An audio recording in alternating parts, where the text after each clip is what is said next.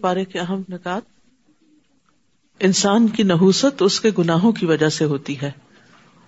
علم کو اگلی نسلوں تک بھی پہنچانا چاہیے، یہ والدین کی ذمہ داری ہوتی۔ قرآن دل کی بہار اور غم دور کرنے کا ذریعہ ناشکری نعمتوں کی ہلاکت کا باعث بنتی ہے۔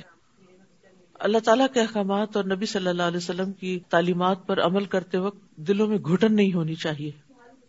قیامت کے دن ہر انسان اپنے صدقے کے سائے میں ہوگا۔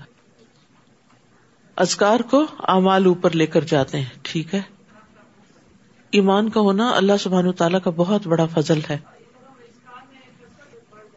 ذکر کی کثرت جو ہے، یہ بخش کا ذریعہ ہے، اجر بڑھانے کا ذریعہ ہے۔